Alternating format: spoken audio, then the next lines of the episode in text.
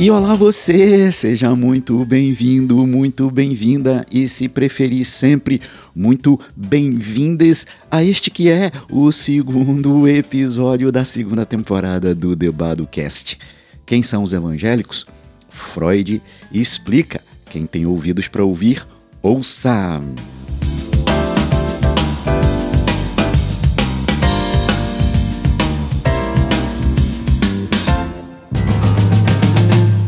Logo de cara, peço desculpas à minha audiência pequena, porém qualificada, por esta leve roquidão aqui na minha voz. É um filtro que eu pedi aqui ao pessoal da sonoplastia para colocar a fim de captar a sua atenção. De maneira alguma, eu ainda estou de ressaca de uma pequena gripe que mergulhei, porque o clima do Rio de Janeiro nestes últimos dias que cercam a gravação deste episódio é digno de ser chamado de londrino. Chuva, frio e, evidentemente, nós cariocas por nascença ou carioca de alma, como eu, não gostamos, como dizia Adriana Calcanhoto, de dias nublados. Mas sem maiores introduções e prolegômenos, senhoras e senhores, com a palavra o pastor Marcos Feliciano, da Catedral do Avivamento, que acaba de ser reeleito para mais um mandato de deputado federal pelo estado de São Paulo. Em mensagem aos seus fiéis, ele faz uma análise de John Lennon e o Deus dele. John Lennon. John Lennon um dia chegou diante das câmeras, pastor Reuel, bateu no peito e disse: Os Beatles são mais populares do que Jesus Cristo. Jesus não era popstar como ele, mas sim o mestre de uma grande religião. John Lennon estava olhando para as câmeras dizendo: Nós Beatles somos uma nova religião. A minha Bíblia diz que Deus não recebe esse tipo de afronta e fica impune. Passou algum tempo depois dessa declaração, está ele entrando no seu apartamento. Quando ele abre a porta e escuta alguém chamar ele pelo nome, ele vira e é alvejado com três tiros no peito. Eu queria estar lá no dia que descobriram o corpo dele. Ia tirar o pano de cima e ia dizer: Me perdoe, John, mas esse primeiro tiro é em nome do Pai. Esse é em nome do Filho. E esse é em nome do Espírito Santo. Ninguém afronta Deus e sobrevive para debochar. Sim, sim, produção, eu sei que vocês pediram para eu apenas colocar o áudio do Marcos Feliciano sem fazer qualquer, sem, qualquer comentário. Porra, mas que Deus inseguro, vingativo, perverso que consegue matar um potencial competidor que se declara o seu, é, que se declara mais popular do que ele, com três tiros. Só pode estar tá de sacanagem, né? Mas, senhoras e senhores, com a palavra, o pastor Henrique Vieira, da Igreja Batista do Caminho, que acaba de ser eleito pelo PSOL para um mandato de deputado federal pelo estado do Rio de Janeiro. Esta entrevista foi dada ao programa Saia Justa do GNT das organizações Globo. E, e até, até ouvi você falando que você nem gosta de ser tido como pastor exótico. Não deveria. Não, não, não, você deveria ser o exemplo, né? Assim, no caso. É, porque o seu discurso é uhum. é muito mais próximo do evangelho do que muitos discursos que a gente vê por aí. Então, Sim. existe um, um, um, essa questão do pastor exótico. É, às vezes tem. Eu não gosto porque eu sei que tem um. Vou falar muito sinceramente. Tem um, um referencial evangélico no Brasil hoje que eu considero perigoso, autoritário, violento machista, racista, LGBTfóbico, que estimula a violência, inclusive contra religiões de matriz africana. Sim. Porque lá na ponta, quando o terreiro é atacado, antes tem um pastor amaldiçoando aquela religião Sim. e autorizando e estimulando direto ou indiretamente né? isso. Sim. Então, no meio disso tudo, eu reconheço. Mas qual é a ressalva que eu faço? Que, tipo, não generaliza os evangélicos, Sim, claro. Né? Não, nem todo mundo é assim, de jeito nenhum.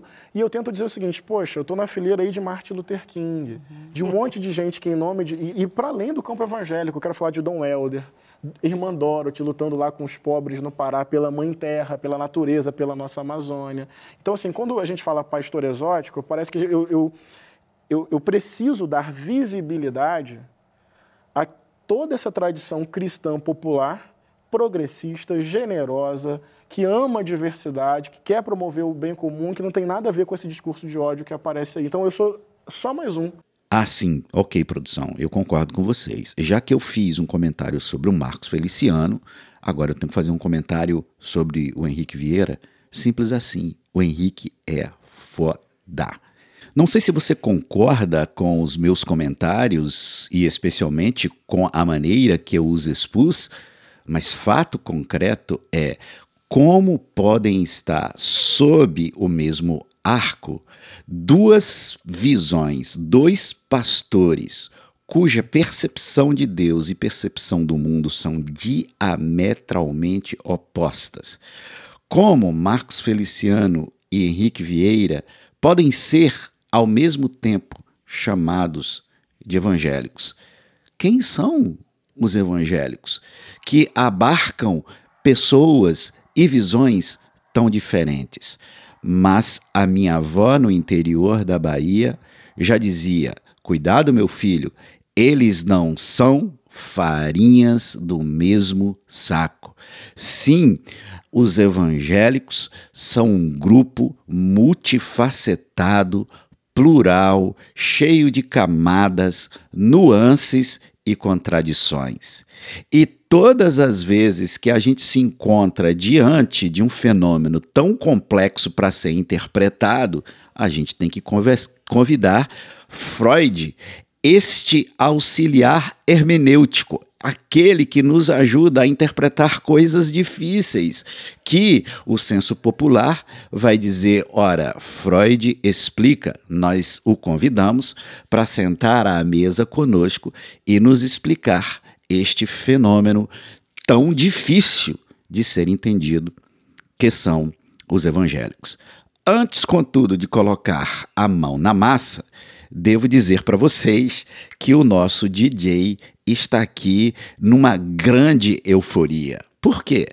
No, da, no intervalo da primeira para a segunda temporada, eu fiz uma pesquisa com a minha audiência e os ouvintes mais engajados responderam-na. A, a, pesquisa tinha perguntas do tipo: o que é que você gosta no podcast, o que é que você não gosta. E eu fiquei muito surpreso porque um número considerável de respostas acentuava que gostava da trilha sonora do podcast. Aí, aí, meu parceiro, aí não teve jeito. O DJ cresceu, estufou o peito, olhou para mim e disse: Tá vendo, Badu?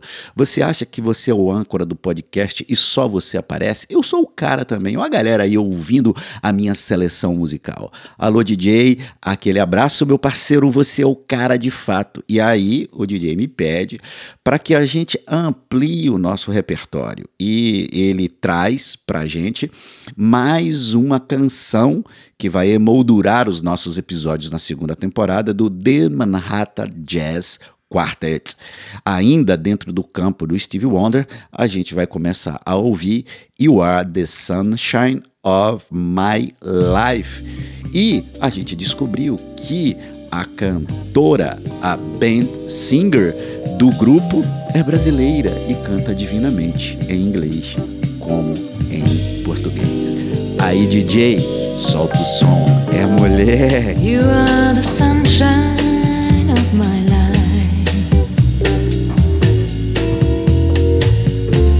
That's why I'll always be around. É até um crime interromper esta belíssima canção, esta voz aveludada e vocês ouvirem a minha voz rouca, mas temos que fazer isso. Gente, primeiro estabelecer o meu lugar de fala. Se o título do nosso episódio é Quem são os evangélicos, eu preciso dizer a você se eu posso falar disso com propriedade. Lugar de fala é uma expressão que surge recentemente no debate público protagonizada por Dejamília Ribeiro e que apenas nos alerta para o seguinte: as pessoas que têm a experiência que sofrem o lugar específico, estas pessoas têm mais propriedade para falar em nome daquele grupo do que quaisquer outras. Por exemplo, eu, homem branco, hétero, não sou a pessoa mais indicada para falar sobre racismo, inferiorização das mulheres, invisibilização e violência é, do, dos, do público afetivo e por aí vai. Eu posso fazer pontes empáticas, cognitivas, tentar imaginariamente sair do meu lugar, mas eu nunca terei a capacidade de falar com tanta propriedade como aqueles e aquelas que participam destes grupos. Ora, lugar de fala não é uma proibição para você dar a sua opinião ou falar qualquer coisa. É apenas lembrar que existe um limite. O contexto de onde você fala pode ampliar a tua percepção ou limitá-la. Portanto, quando eu vou falar para vocês aqui quem são os evangélicos, eu devo lembrar a mim mesmo e contar a você que ali na minha adolescência eu tive uma experiência espiritual chamada conversão, novo nascimento e tal. Claro que hoje eu a ressignifico, reinterpreto, mas isso marcou a minha vida e mudou a trajetória da minha, da minha jornada existencial. Eu te conto, te contarei isso em detalhes quando eu fizer a temporada do Debadocast, cujo título será Como eu me tornei um herege. Por hora, é importante você saber que aos 21 anos de idade, eu fui ordenado pastor. Eu era pastor eh, de uma comunidade numa vila rural no interior da Bahia. Portanto, eu não falo de fora da igreja evangélica. Eu falo, é, gravo esse episódio, compartilho com você o que sei, não numa perspectiva teórica, cognitiva, mas também numa perspectiva do coração, porque a história, o, o, fenômeno evangélico marca a minha pele, por assim dizer, e o meu coração. Beleza? Dito isto, eu quero ser extremamente direto, simples. Os detalhes são muitos, várias e várias e várias e várias partes desta história, então eu vou simplificar ao máximo a minha descrição para você, tá? O meu objetivo é fazer com que você que não conhece bem o mundo evangélico, não domina os seus códigos mais elementares, tenha uma visão muito clara, ainda que não detalhada, de como você pode separar os evangélicos. A você que já é evangélico e que talvez não esteja tão bem informado ou bem informada, acho que vale a pena se ligar no que eu vou dizer, tá bom? E a você que já conhece muito, eu te convido a fazer um exercício de humildade e ouvir mais uma vez isso que eu vou dizer, porque quem sabe aqui podem aparecer algumas coisas bem novas. Dito tudo isto, mãos à obra, vem comigo. Os evangélicos podem ser entendidos e classificados pedagogicamente em três grupos. O primeiro grupo a gente vai chamar de protestantismo histórico. Olha lá, protestantismo histórico. Portanto, a partir de hoje, quando você vir ou passar na porta de uma igreja anglicana, uma igreja luterana, presbiteriana, batista, metodista, congregacional, você estará diante de igrejas que formam esse protestantismo histórico. Por que protestantismo?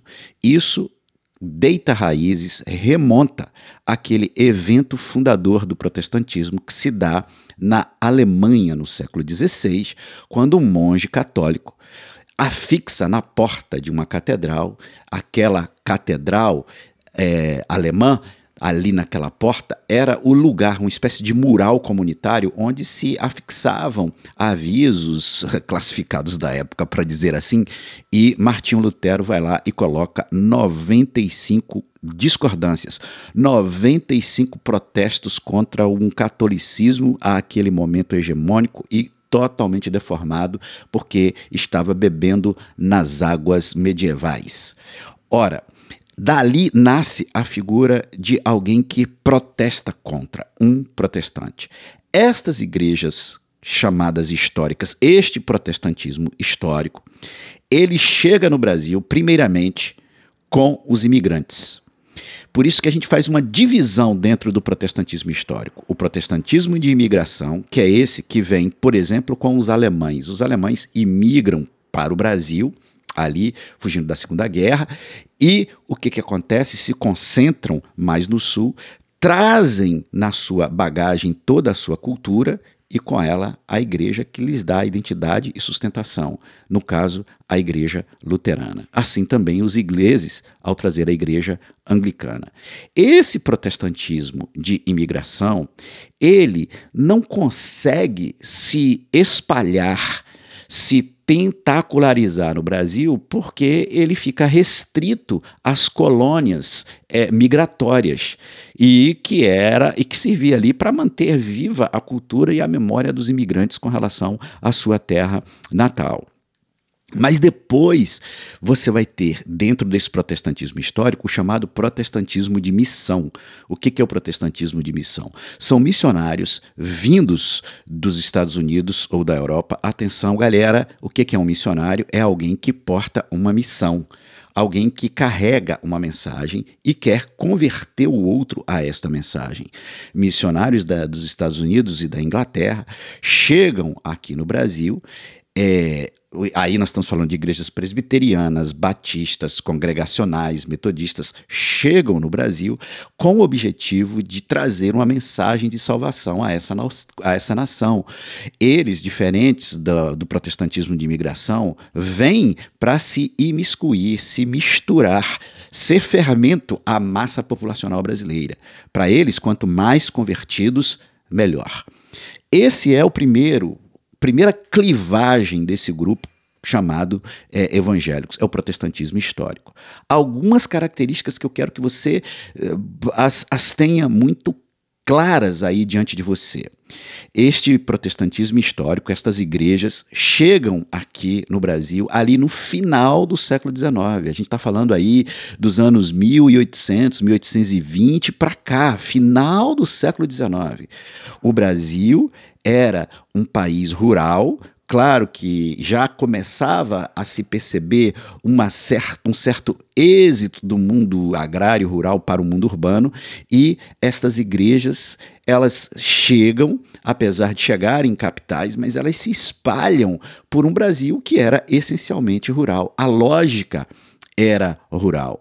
Estas igrejas ou este protestantismo histórico até hoje reflete a ruralidade das suas origens. Porque você chega, deixa-me tomar como exemplo, você pega uma igreja presbiteriana, uma igreja batista, o que você vai ver? É uma igreja que desliga. O que, que é isso?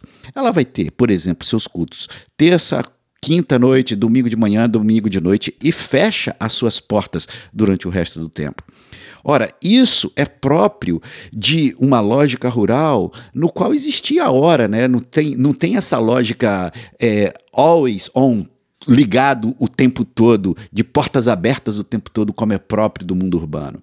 Esse é apenas um exemplo para mostrar essa ruralidade do, do protestantismo histórico. E também, né, por chegarem aqui numa época ainda quase pré-rádio, sem os, os meios de comunicação de massa mais massivos, o protestantismo histórico, apesar de ter muito sucesso no seu influxo missionário, ele, de alguma maneira, é, fica ainda é, não, não exerce um grande crescimento é, na população brasileira. É muito importante uma outra característica do protestantismo histórico é que são igrejas que dão uma ênfase ao conhecimento, uma ênfase ao estudo. Por isso que você vai ver nessas igrejas é, uma tradição muito forte de escola bíblica dominical, a ideia de que nós não somos apenas uma igreja, nós somos uma escola escola de Deus. A gente quer ensinar você a aprender sobre Deus a partir do texto sagrado para todo o protestantismo, que é a Bíblia. Então, a ênfase no estudo, a ênfase no conhecimento, a ênfase na doutrina, tudo isso é muito importante. A ênfase na ordem litúrgica. Sabe o que é ordem litúrgica, meu caro e minha cara ouvinte? Você vai numa igreja do protestantismo histórico, estas que eu citei, e você vai ver uma sequência lógica ali dentro da ordem do culto, né? Tem uma liturgia, há uma formalidade. Eu até diria poeticamente, mas nem tanto assim, há um certo predomínio da razão sobre a emoção. Isso é a igreja histórica, o protestantismo histórico. Ah, e eu ia esquecendo um detalhe. Sobre a governança dessas igrejas, como elas são governadas. É uma governança que favorece a transparência, especialmente nas questões financeiras. Por quê? Porque são igrejas que têm diretorias eleitas, conselhos administrativos eleitos, e isso é, favorece a descentralização da figura pastoral, ou seja, você não tem uma figura é, decidindo todas as coisas e não presta contas a ninguém. Não, nestas igrejas, a governança delas tende, é mais aderente a processos mais claros e intensos de transparência. Primeira coisa, primeiro grupo, primeiro bloco, protestantismo histórico. Mas viria aí uma outra camada, uma outra onda, um outro bloco, que você, se não sair daí, vai saber agora. Um segundo bloco é precisamente isto que podemos chamar de pentecostalismo histórico ou pentecostalismo clássico. Olha que coisa interessante. Pentecostalismo refere-se a um evento que se deu narrado no texto bíblico chamado Festa de Pentecostes, quando o Espírito Santo desce sobre um grupo de pessoas, lhe conferindo poderes e uma paixão sobrenatural por Deus. Ora, oficialmente, o movimento pentecostal nasce no mundo em 1906, com um zelador preto na cidade de Los Angeles, mais especificamente na rua Azusa, que recebe a capacitação do Espírito Santo. Ou, por outras palavras, o batismo com o Espírito Santo. Atenção, você que não é iniciado nos códigos evangélicos, o que é o batismo com o Espírito Santo? Quem é o Espírito Santo? Sim, sim, sim, eu sei. O Deus cristão é muito complicado, gente, convenhamos. Porque é um, ao mesmo tempo é três, é Pai, é Filho, é Espírito Santo. É complicado. Mas vamos ficar aqui é, passando superficialmente por esse ponto agora. O batismo com o Espírito Santo é você receber uma, digamos assim, visitação especial do Espírito Santo. E como é que você é batizado na tradição pentecostal pelo Espírito Santo? Como é que você sabe? Qual é a evidência de que isso aconteceu com você e não aconteceu comigo? Por exemplo, o batismo do Espírito Santo, segundo esta visão, ele é acompanhado de manifestações sobrenaturais. Eu falo em uma outra língua. Se você não ouviu o primeiro episódio desta segunda temporada do DebadoCast, para o que você está fazendo. Está correndo aí? Para. Está sentado? Fica em pé. Está em pé? Senta. E volta no primeiro episódio, quando eu coloco um áudio da Michelle Bolsonaro falando em línguas estranhas. O que é uma clássica manifestação de pentecostalismo. Deixa eu voltar aqui. Você é batizado pelo Espírito Santo, mas espera, como é, como, é, como é que eu sei que você é batizado pelo Espírito Santo, que você recebeu o Espírito Santo?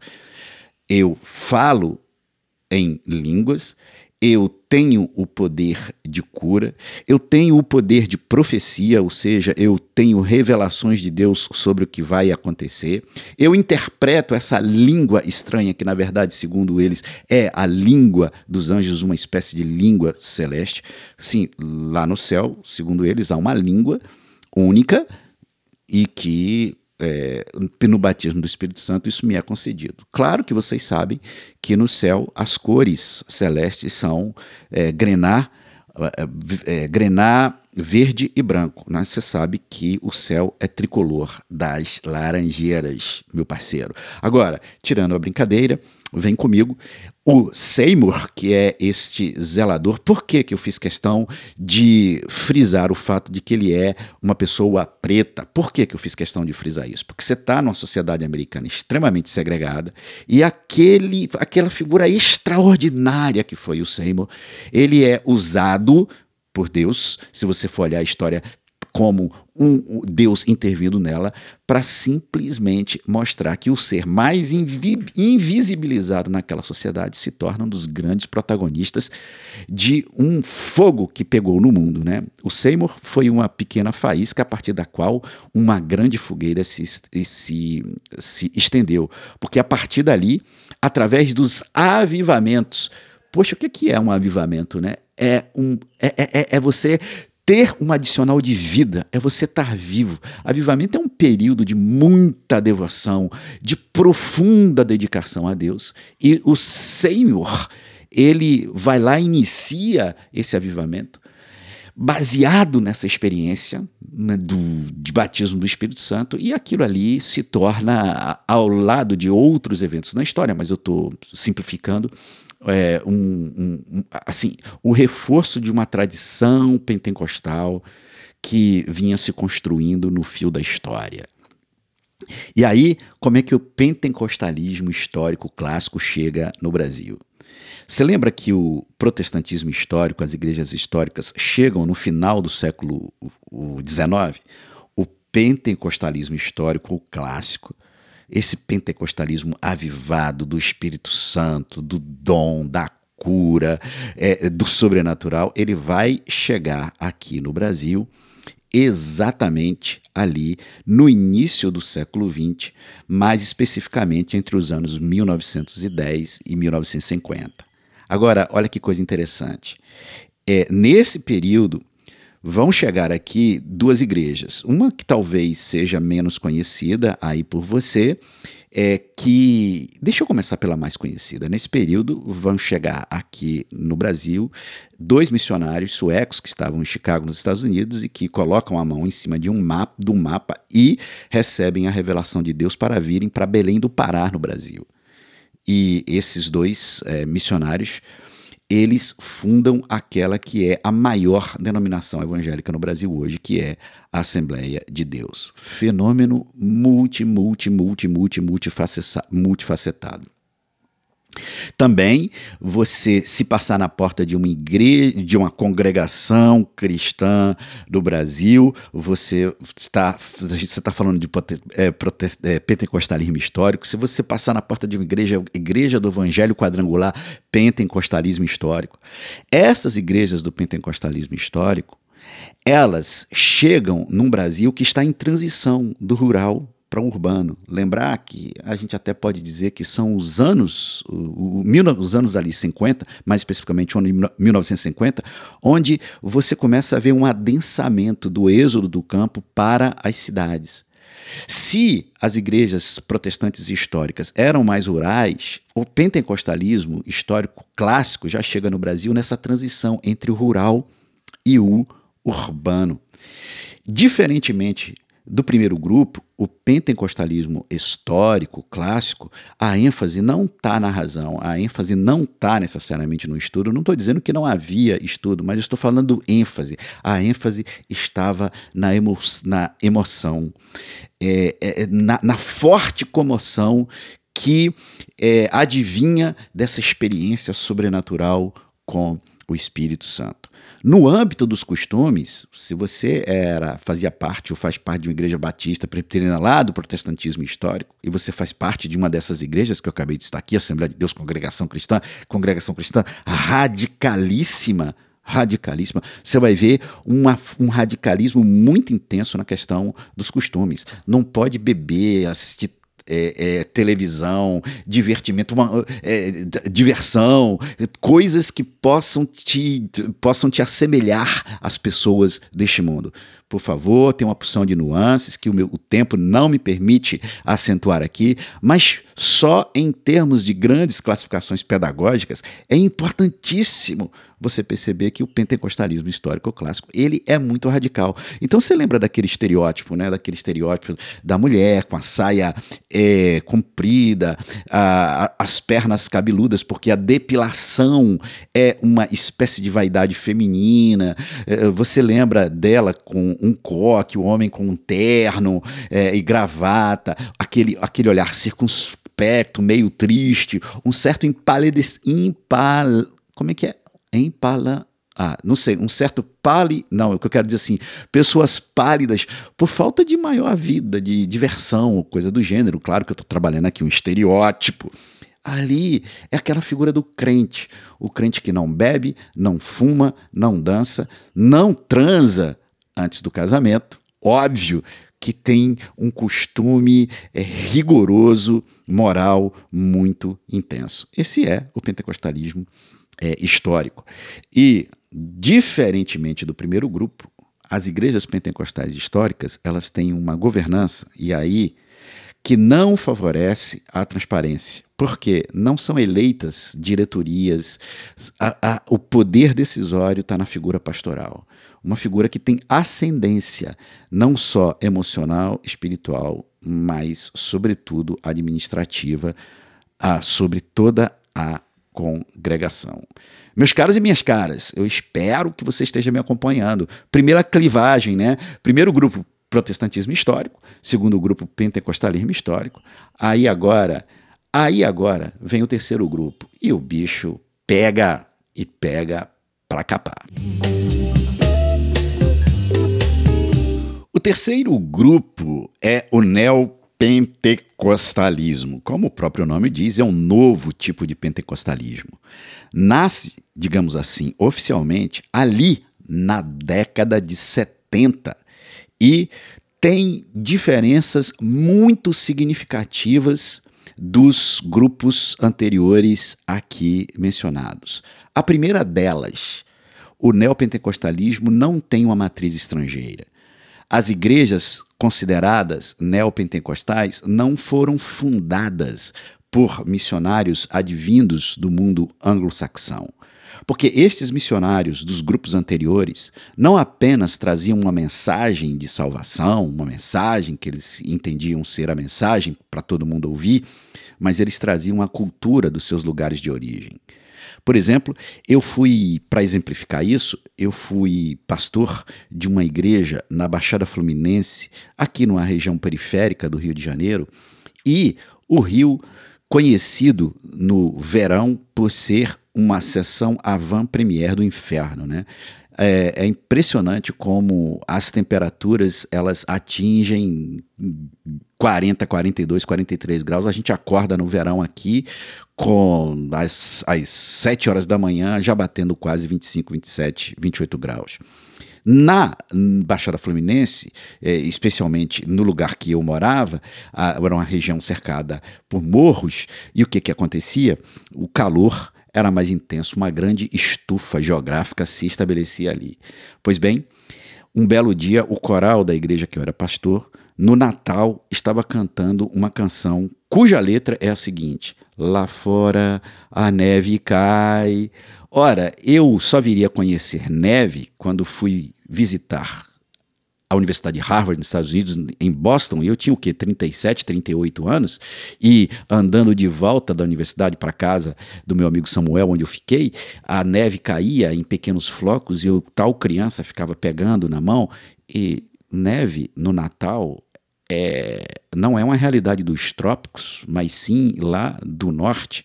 Os missionários, não apenas vindos dos Estados Unidos e da Europa traziam, trouxeram a sua música, o seu ritmo, os seus traços culturais reproduzidos nas igrejas históricas ou pentecostais históricas. O que, que acontece com o neopentecostalismo? Por não terem essa matriz estrangeira, são igrejas muito mais brasileiras e já nascem num contexto urbano. Eu vou te dar exemplos de igrejas neopentecostais. Sara Nossa Terra, Renascer em Cristo, Bola de Neve, Church e tantas outras que aqui poderiam citar, ser citadas. Você está sentindo falta de uma a Universal? Sim, a Universal a gente pode botar nesse bolo do neopentecostalismo, mas eu tenho uma tese de que a Universal é tão diferente do grosso dos evangélicos que eu quase que diria que ela é um quarto grupo. Mas eu não quero complicar esse negócio. Bota aí, Universal também dentro do neopentecostalismo. Observe-se a essa altura que se o protestantismo histórico chega no final do século XIX, o pentecostalismo histórico clássico chega no início início do século XX, o neopentecostalismo nasce ali nos arredores do século XXI. Como disse para vocês, são igrejas brasileiras, não dependentes de uma matriz estrangeira, que já nascem num contexto urbano.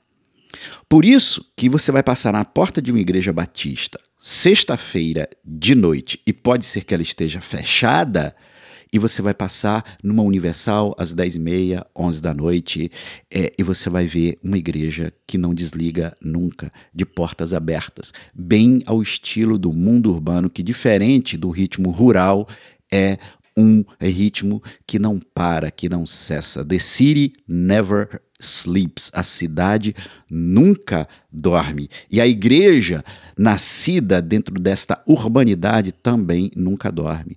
Outra diferença são igrejas é, as neopentecostais, que já nascem com os meios de comunicação em massa muito bem estabelecidos.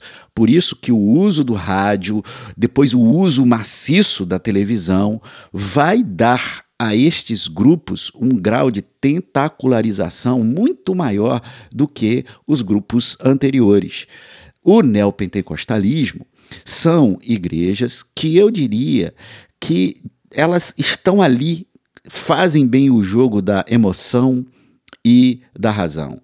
É um tipo de pentecostalismo onde você tem as manifestações, você tem é, é um, um, um, grau de sobrenaturalidade, né? Você vai a um culto, não é um culto arrumadinho como na igreja histórica, é um culto é, vivo, é, cheio de emoções e tal, mas eu diria que o neopentecostalismo ele é um pouco mais chique ah, que agora, por favor, me entenda muito bem. O pentecostalismo histórico, notadamente, deixa eu pegar a Assembleia de Deus, ele, por se espalhar, por se espalhar é, no Brasil, especialmente, é, nas, em todas as cidades, especialmente no Brasil, é, das cidades pequenas, havia na minha época até um, um, ditado que se dizia o seguinte: você vai encontrar em qualquer lugar do Brasil um Bradesco, um Fiat, lembra, Fiat 147, aquele carrinho pequeno, aquele protótipo de carro moderno, você vai encontrar um Bradesco, um Fiat e uma Assembleia de Deus.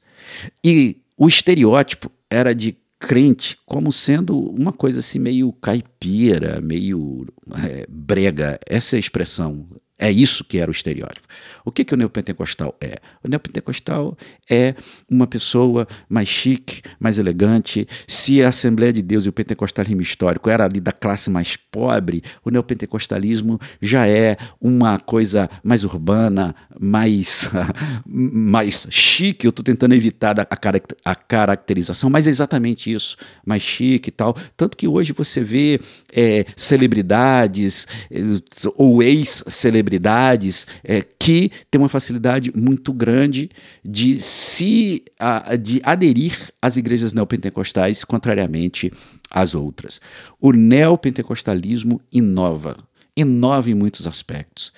Tem um diálogo enorme com a cidade, com a cultura brasileira.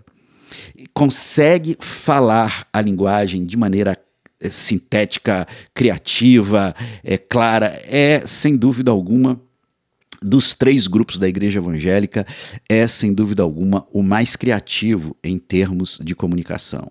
O neopentecostalismo, as igrejas neopentecostais, como é próprio da comunicação nos nossos dias, que é uma comunicação de 15 segundos, você tem lapsos temporais muito pequenos, se você quiser atingir alguma pessoa, é, são igrejas que tentam simplificar ao máximo a sua mensagem para ser absorvida pelo maior número de pessoas.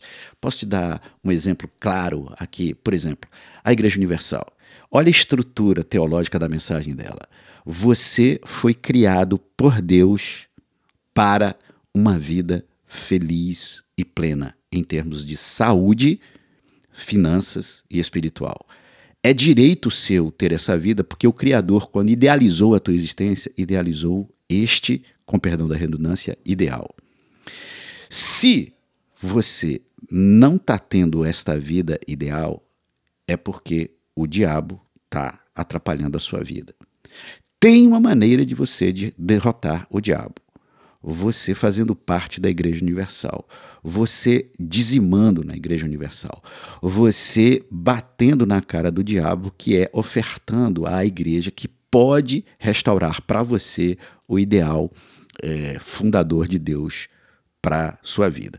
E se depois disso você deu dinheiro na Universal, que não é só isso, gente, a gente vai ver no episódio, porque eu estou simplificando, mas vocês vão ver aí na frente que a coisa é um pouco mais profunda, mas segura aí. Se você ofertou, se você se entregou, se você se deu e ainda assim, com perdão da palavra, tu tá ferrado, meu parceiro, significa que você não está fazendo a coisa com a devida fé. Olha, eu dei o exemplo da Universal, mas eu posso pegar, por exemplo, é, tem um cara que responde perguntas é, no Instagram, um pastor famoso que responde essas perguntas é, com um boné da Ferrari, com uma jaqueta da Ferrari e, do, e, responde as perguntas dos Estados Unidos. E é impressionante como perguntas extremamente complexas encontram respostas muito simples. Uma pessoa diz: Pô, pastor, eu casei e agora a minha relação é quase uma relação abusiva e eu preciso saber o que, é que eu faço. Gente, se alguém me faz uma pergunta dessa, a minha tendência de imediato é sentar com essa pessoa e tentar gastar quatro, cinco semanas, colocar é, interdisciplinaridade na resposta. Né? Você vai precisar de espiritualidade, você vai precisar de apoio jurídico, você vai precisar de apoio é, é, é, é emocional. E aí o pastor, em menos de 10 segundos, diz: Minha querida, você casou, agora aguenta. Ora, essa simplificação, ela alcança paradoxalmente muito sucesso no cenário atual. Gente, importante dizer que o neopentecostalismo, ele, num certo sentido, dá as mãos com o pentecostalismo histórico por causa da governança das suas igrejas, onde o pastor também é a figura central. É uma forma de governo que não favorece transparência, ficando sob o encargo da figura pastoral as decisões administrativas, estratégicas e por aí vai. Portanto, pentecostalismo, perdão, protestantismo histórico, pentecostalismo histórico clássico e neopentecostalismo, de maneira muito simples e pedagógica, espero, é assim que a gente divide essas três grandes classificações deste fenômeno multifacetado que chamando, chamamos os evangélicos. A esta altura, eu preciso pedir para que Freud entre, porque ele quer nos dar uma, um pitaco nessa história toda. Chega aí, Freud! Já aviso logo, hein, galera, que eu vou fazer uma apropriação quase indevida do que disse o médico vienense e inventor da teoria psicanalítica Sigmund Freud, que a gente tem instalado no nosso imaginário como sendo aquele que explica as coisas. Sabe que essa percepção é equivocada. Talvez fosse melhor nós dizermos, ao invés de Freud explica, Freud interroga. Porque foi o seu amor às perguntas e às questões que o levou a chegar a respostas revolucionárias. Freud desenhou o aparelho psíquico do ser humano a partir de três dimensões que se completam e que conversam entre si. Eu vou usar os nomes mais comuns sem entrar no debate semântico técnico que existe a respeito disto. Vamos lá. O aparelho psíquico de qualquer pessoa é composto por um ego, ou seja, uma dimensão consciente. O que é esse consciente? É tudo aquilo que foi elaborado. O que é uma coisa elaborada? Elaborada algo que foi trazida à nossa consciência, identificada, conversada, até até sistematizada e, portanto, faz parte daquilo que nos é consciente, do nosso saber. Agora, aqui vai uma pitada minha. Tudo aquilo que eu elaboro e que eu sei, de alguma maneira, eu tenho controle sobre aquilo que foi elaborado. Complicado, mas por favor, se fixa nisto que eu vou te dizer. O ego poderia ser a dimensão racional, racional não no sentido de uso da razão, mas no sentido de consciente, a dimensão racional e de controle das coisas que passam e acontecem dentro de nós, ego ou consciente. Junto do ego existe uma outra dimensão que podemos chamar de superego. O superego, como o próprio nome já diz, é uma dimensão do nosso ser rígida, um super ego. Ah, eu esqueci de dizer uma coisa. O ego padece de censura, padece de crítica. Tudo aquilo que a cultura ao nosso redor censura e critica, o ego também faz isso. O superego faz isso numa medida desmedida, exagerada. O super ego é a dimensão do nosso aparelho psíquico que vai lá e acusa. Dimensão esta de onde a gente está trai os nossos juízos morais mais severos. João Baldo Ribeiro, saudoso escritor brasileiro, numa entrevista disse que uma tarde ele deitou-se para descansar, consciente de que já tinha escrito muitas páginas e tinha produzido bem naquele dia. Mas eis que uma outra voz, que aqui eu digo ser a voz do superego, simplesmente o acusa, dizendo: Você é vagabundo, levanta daí, por isso que você é o verme que você é. Ora, em apropriação muito comum, o ego é essa dimensão mais racional, consciente, que nos censura, que nos controla. O superego é o supercontrole, é a supercondenação. E aí você tem a parte mais desafiante, que é a, o inconsciente. Para o inconsciente, a gente recalca, a gente manda tudo aquilo que se constitui em conflito psíquico, tudo aquilo que é dor, a gente de alguma maneira joga lá neste grande baú escuro ao qual podemos chamar o inconsciente.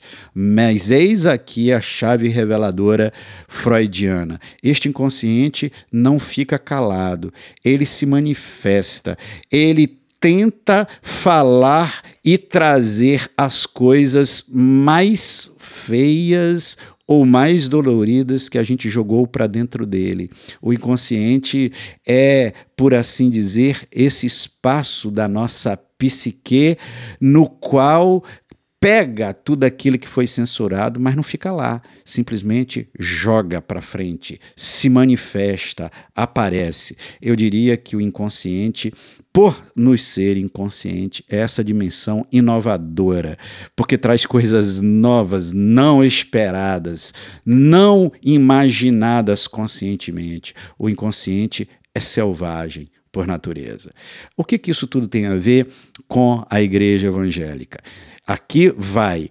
Numa arriscada aventura é, analógica, numa arriscada aventura de pegar essa construção freudiana e aplicar à igreja evangélica, eu arriscaria com muita humildade dizer que as igrejas históricas mais racionais, mais focadas no controle e no conhecimento, podem ser consideradas o ego, essa parte consciente que vive da ilusão do controle, que acha que pela razão e porque tem consciência de tudo, tudo controla. O ego, ou a igreja histórica, é a parte arrumadinha da igreja evangélica. Aí você vem para o pentecostalismo é, histórico, clássico, no qual você vê os arrobos emocionais, os voos profundos para o oceano do espírito, as experiências místicas que desafiam as fronteiras da razão, mas rígido demais nos costumes. Não pode fumar, beber, dançar, transar antes do casamento, deve-se desconfiar, desconfiar ao máximo do prazer. É um superego rígido, censurador, que quer controlar não pela razão, não pelo consciente, que quer controlar pelo juízo moral. Assim é o pentecostal pentecostalismo histórico. E o neopentecostalismo é o inconsciente. E não no sentido de que são coisas que a gente jogou para lá. É, o, o inconsciente aqui no sentido de que o neopentecostalismo ele burla a ordem das coisas. Ele traz para a gente aquilo que a gente muitas vezes não quer ver. O neopentecostalismo é essa explosão selvagem que parece não conhecer fronteiras, nem fronteira de comunicação, nem de juízo moral. O neopentecostalismo é, sem dúvida, uma expressão do inconsciente que não quer ficar calado e que você não pode entender. Acho que o ego e o superego, as, as igrejas históricas e o pentecostalismo clássico a gente até pode entender, mas meu amigo, o neopentecostalismo, ele é tão ramificado e é tão surpreendente que me dá a ideia de que a gente está lidando com o inconsciente, selvagem e criativo nas suas expressões. Se Freud não está puto comigo no túmulo agora por causa desta apropriação quase indevida e simplificada, se Freud, o meu brother, não está chateado comigo, eu então diria: quem são os evangélicos. E ao invés de Freud explica, Freud interroga. Oh, que pena! Chegou o final deste episódio e eu espero ter te dado uma visão relativamente precisa do mundo evangélico. Agora se liga, porque aqui agora tem algo que eu preciso te dizer, tá bom? Vai lá na minha bio no Instagram e tem um link para você entrar no meu grupo de WhatsApp. É o grupo do Debado Cast. Ali eu coloco conteúdo exclusivo e eu disponibilizarei lá no grupo uma pequena tabela ilustrativa deste episódio que vai te ajudar a entender gráfica e imageticamente tudo aquilo que eu disse. Então, entra no grupo de WhatsApp, pega a tua tabelinha e lembra do que conversamos, porque isso vai te ajudar demais. Agora, uma grande notícia. Atenção, atenção, o Debado Cast passou de mil reproduções. Obrigado a você que tem escutado, que tem compartilhado. É incrivelmente recompensador para mim saber que pelo menos mil ouvidos ouviram o Debado Cast até agora. Por favor, se você me escuta pelo Spotify, não deixa de caso você goste, sempre qualificar os episódios, de preferência com cinco estrelas, se inscrever, porque aí você não perde nenhum episódio. E se você me escuta nas outras plataformas, por favor, faça o mesmo. Vamos fazer os algoritmos trabalharem a nosso favor e trazer mais ouvidos a esta comunidade que tem ouvidos para ouvir. Até o próximo episódio. Não sei como sobreviverei à sua ausência até lá, mas vou tentar. Abraço no coração. Fui!